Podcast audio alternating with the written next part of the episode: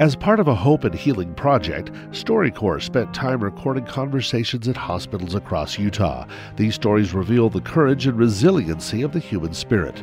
Interviews are provided courtesy StoryCorps.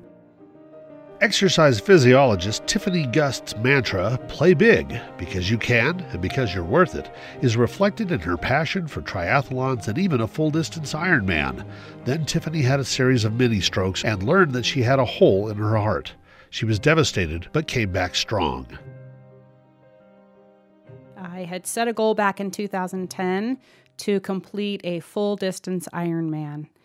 They call it 140.6 because that's how many miles you travel, starting with a 2.4 mile swim, 112 mile bike ride, and finishing up with a full marathon, 26.2 miles. It was a race that was very challenging. We started the swim and a massive windstorm started and I looked up and I felt like I was the only person out in the water. From that experience, I learned that I can do hard things, and I also learned what I'm capable of doing. I love that about you. How did you first get into the sport of triathlon? I know you had mentioned that it was a goal of yours. Why did you set that goal? I was in the middle of processing my papers for Ethiopia to adopt a daughter.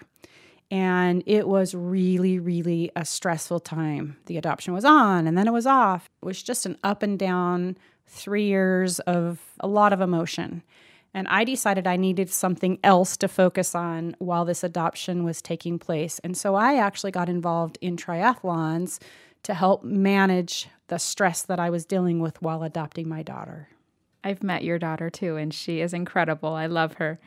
I know that you have had some health issues in the past. Can you tell us a little bit more about those health issues? One day I was teaching a water aerobics class and I started having some visual distortions kaleidoscope vision in one eye, some slurred speech, numbness and tingling through my lips and my arm. It really scared me.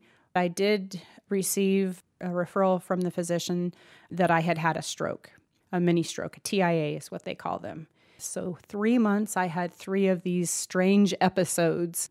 Then they recommended that I get my heart checked. And that's when I said, I don't know who you're talking to, but it's not me because my heart is just fine. I can swim, bike, and run with no problem. I'm perfectly healthy. And they did a bubble echo test, which determined that I'd had a hole in my heart. So my blood wasn't getting filtered through the lungs because of the hole, which therefore those clots were getting thrown to my brain. Felt like my whole world had shattered. I felt broken to a certain degree. I was worried that I'd never be able to race again, and it was devastating to me. So, although those conditions have improved, I've been able to go back and race. I've dealt with a condition called pericarditis, which is an inflammation of the lining around your heart which causes severe chest pain, extreme fatigue.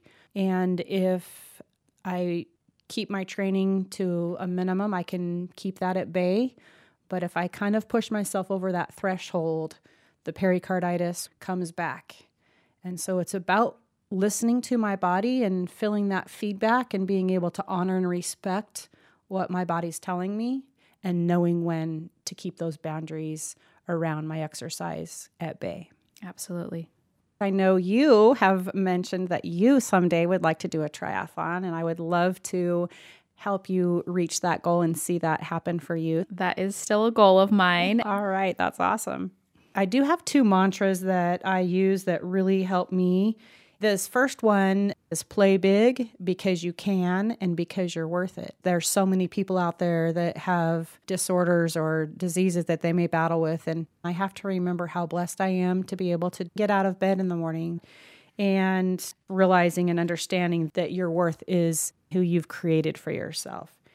And the other mantra that I love is don't let the one thing standing in your way be you.